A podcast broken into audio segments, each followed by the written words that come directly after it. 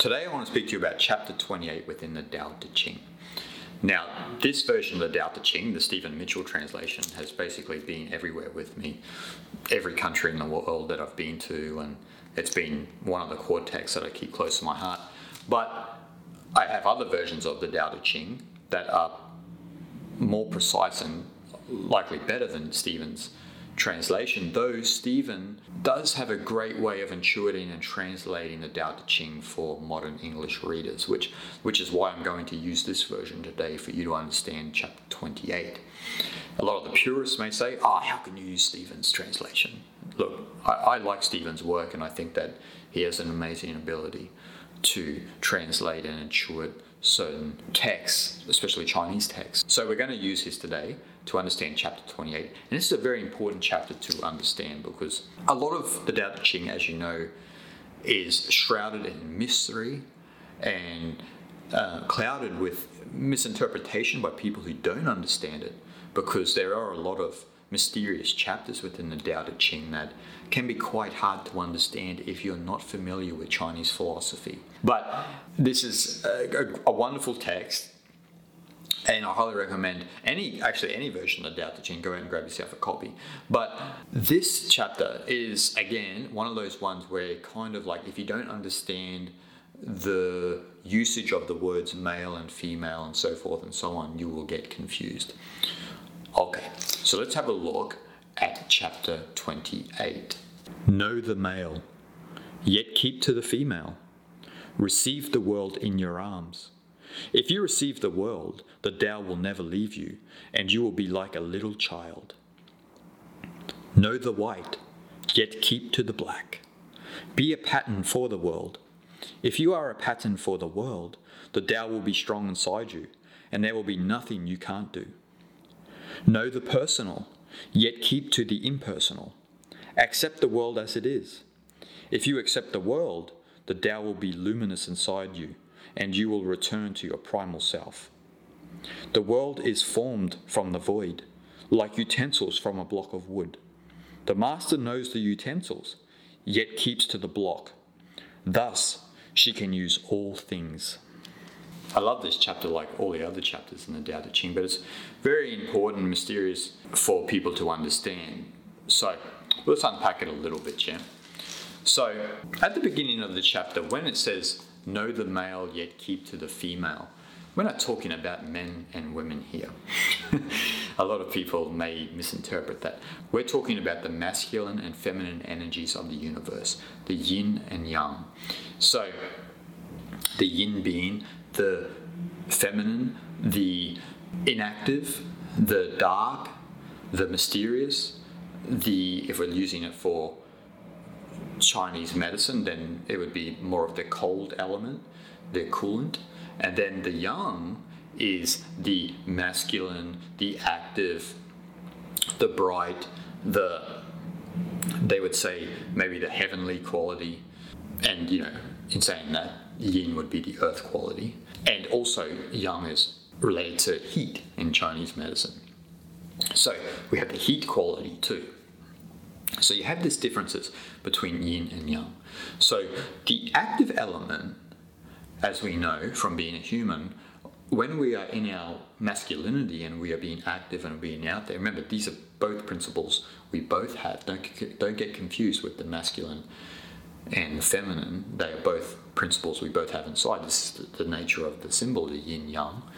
So when you have that, when you're all active, when you're all active, you're going to burn yourself out, right? You know what this is all about. When you're all yang, when you're all heat and you're out there and you're doing things and you're doing, you're doing, you're doing, you're doing, you're doing, we all have a breaking point. And that's because you have an imbalance of yin and yang.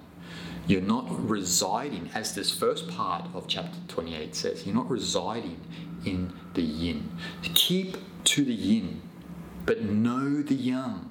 Know the yang. You need to use the yang. You need to be active in certain times in your life. But once you overstep that, then you begin to burn out and you begin to uh, experience imbalances. It says that keeping to the female or keeping to the, the yin, you receive the world in your arms. And this is the point of receptivity, of the yin aspect, of the, again, not interfering with life, allowing life, allowing the Tao to run its course, to do its thing. But when you begin to step away from the yang instead of interfering, you are stepping into the yin and you are receiving the world in your arms and you're allowing the world to be as it will without your own agenda and beliefs being imposed upon it. And then from doing that, it says that Tao will never leave you and you will be like a little child. This is amazing. The first part of the phrase is amazing. And so that's how you experience the Tao. Again, you have to come back into contact with the yin. The balance in life, what you need to understand from a Taoist perspective, is more so residing in the yin and using the yang only when needed. So this is how you know the, the philosophy of Wu Wei can be related to you know doing nothing or non-doing because from that place you if you reside more in the yin you then begin to act more authentically when it is needed more spontaneously and effectively. You might be able to act immediate and appropriate to each situation which is one of the points in Zen Buddhism and also in Taoism obviously so you need to remember that the perfect balance is to mainly reside in the yin and only use the yang when necessary. And this leads into the next part of the chapter know the white, but keep to the black. Be a pattern for the world.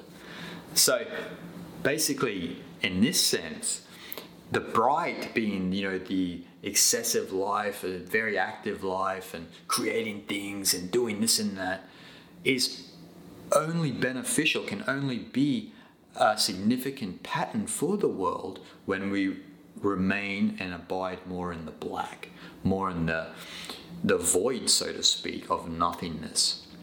Because that's where all of the creativity arises from. It arises from stillness, it arises from remaining in the void, remaining in the black. And then your Li, which is a key term in Taoism, which means organic pattern, which is unique to each and every one of us. All of us have a different organic pattern psychologically that will begin to emanate out in the world. But not in like an explosive way, like it says, know the white. But don't, you don't keep to the white, you keep to the black because the black is where all of the creativity and actually the understanding of your Li and everything arises from. And then you can be a pattern to the world. As it continues to say, the Tao then will be strong inside you. It says it'll be strong inside you if you are a pattern for the world. And that's the that that Li quality, that Li quality organic pattern. And that extends out into the, the virtue that the power of Tao. So that's how the Tao is strong you. When you begin to come into your Li, you understand your organic pattern, and you follow that, then the power of the Tao, the the virtue begins to move through your life. And then that's actually what brings harmony to the world. That's what will allow your pattern to harmonize with the world, which in Chinese we could call yin, which is mutual resonance and interdependence. And so that's what happens that process of understanding your Li and then continuing to empty your mind, and then next minute, the creativity in that naturally arises through you, giving you that that you could say also that divine purpose, which then allows the Tao to express itself in the world. And that's the power of De, that's the power of virtue, pushing you along and allowing the Tao to be expressed in the world. And people, you know, obviously resonate with that beauty. That's the idea of yin, where people gravitate towards that. And that's why there will be nothing that you can't do according to this, according to this part of the chapter. The next part of the chapter is probably my favorite part of the chapter. Know the personal, yet keep to the impersonal, and accept the world as it is. This means you need to know your personality. Obviously, you have to understand your character and you have this particular mindset. Yet, the idea is you need to keep to the impersonal. And the impersonal in Taoist context would be the Tao, keeping to the, the emptiness of the Tao. In Korea, they say wiping the Tao if you translate it into uh, English, they say, oh, that guy's just wiping the Tao. You know, he's residing in the Tao. And so this is obviously identical. If we were to look into Hinduism, it would be identical to you know know the jiva, know the personality, but keep to the Brahman, keep to the Atman, which is Brahman. That's how it is similar to Taoism, actually identical in that sense. So it's important from this part of the chapter it says that you need to know that personality but you need not to be fooled by that subjectivity because that will lead into all sorts of trouble. You need to understand your true source and nature which is the Tao. And when you begin to know that then you can accept the world as it is because you're out of that personality you're out of that subjectivity. And this is what Zhuangzi would say you're out of that partiality and you are starting to see the world from an impartial perspective, which is the true way to see the world. It says then, if you do accept the world, the Tao will be luminous inside you and you will return to the primal self. So that's basically what I've just been talking about. And that's the irony of that practice. That's the irony of following the path of Wu Wei and following the Taoist path is if you begin to just allow life to be and live effortlessly, then that's how the Tao begins to make use of you. And it can only make use of you if you have returned to the impersonal, which is the primal self. Call it the Atman, call it the Buddha mind, call it what you will. But you return to that primal self, according to this text, and then the Tao makes use of you.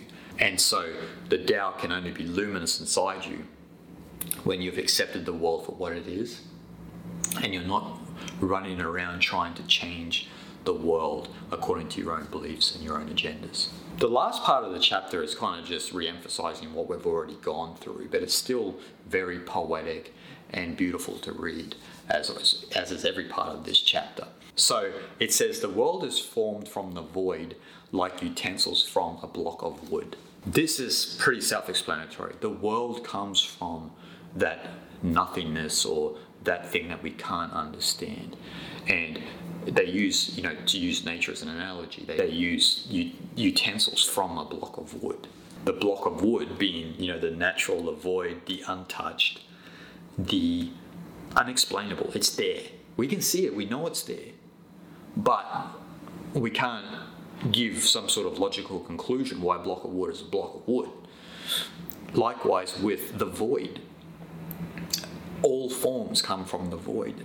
You don't want to get caught in a linguistic trap with this. You don't want to start to think, oh, the Brahman is different to the void, or Tao is different from the void in this sense. It's not. They're the same. That's a linguistic trap and something that a lot of Hindus and Buddhists especially don't understand. The, the, the void here gives rise to the manifest world that we live in, the form that we are. It gives rise to this. And the end of this chapter basically explains that the master knows the utensils. So it knows about the 10,000 things, it knows about the manifest world, and knows about its own mind. The master knows about their own mind and knows the 10,000 things. So they know the utensils, but they keep to the block they keep to the to use the proper terminology from the from the more authentic text of the Tao Ching, the unhewn wood or the uncarved block. They stick to that and they don't get confused and they don't get their mind entangled with the 10,000 things being the manifest world and all of the problems and the conflict and the suffering that people go through. And because of this, as the last line states, she can use all things. The master can use all things. That's the irony. When you're sticking to the uncarved block or the void or the, the, the Tao, call it what you will, then you can use life in the way that you choose. This is what the art of living is. You can begin to live a life that is worth living, and you can use life in a way that benefits your immediate life but also benefits others. So you have that de emanating through that virtue, which brings the Tao into the world. But you can't experience that if you don't stick to the block. If you're out there doing, doing, doing, doing, doing, doing, you'll never know the Tao. You've gone in the opposite direction. You're in the 10,000 things, to use Taoist terminology, meaning the world of form, of manifestation. And you know nothing about the, the dark, the yin, the feminine womb of the universe. You know nothing about that which is impersonal. Only when you begin to step into that yin aspect do you begin to understand the Tao, and then you can begin to apply yang, you can begin to be active without overly being active, and this will benefit the world because you know that which is the source of the 10,000 things. That's how this all works. That's why not just chapter 28, but the whole Tao Te Ching in general is one of the most important texts in the world for all of us to read. It's not only a work of metaphysical psychology, it's also a work of non duality. It's a work of understanding that the Tao is all that there is. There's only the Tao. But our mind is eclipsing that. Our subjective mind, the personal, is eclipsing the impersonal. And once it's like that, then we are all yang, we're all active. And then the world that we live in is the world that we see with our two eyes in this moment conflict, suffering, a lack of understanding of other groups, other races, other religions, other genders, and so forth, and so on down the line. It's only when we keep to the female that we begin to know the Tao because we're keeping to that void, that uncarved block. So once you keep to the yin, keep to the female, you'll begin to reside in the impersonal, beneath the personal, call that Tao, call it whatever you will, Brahman. And then and only then will you begin to make use of your life in an efficient manner that actually inspires others to follow the same process. Not through force, not through conquest, but by the process of actually doing nothing and not interfering with the world which allows the world to be as it is. And then, and only then, can the Tao emanate into the world through your own being. Shanti, Shanti, Shanti.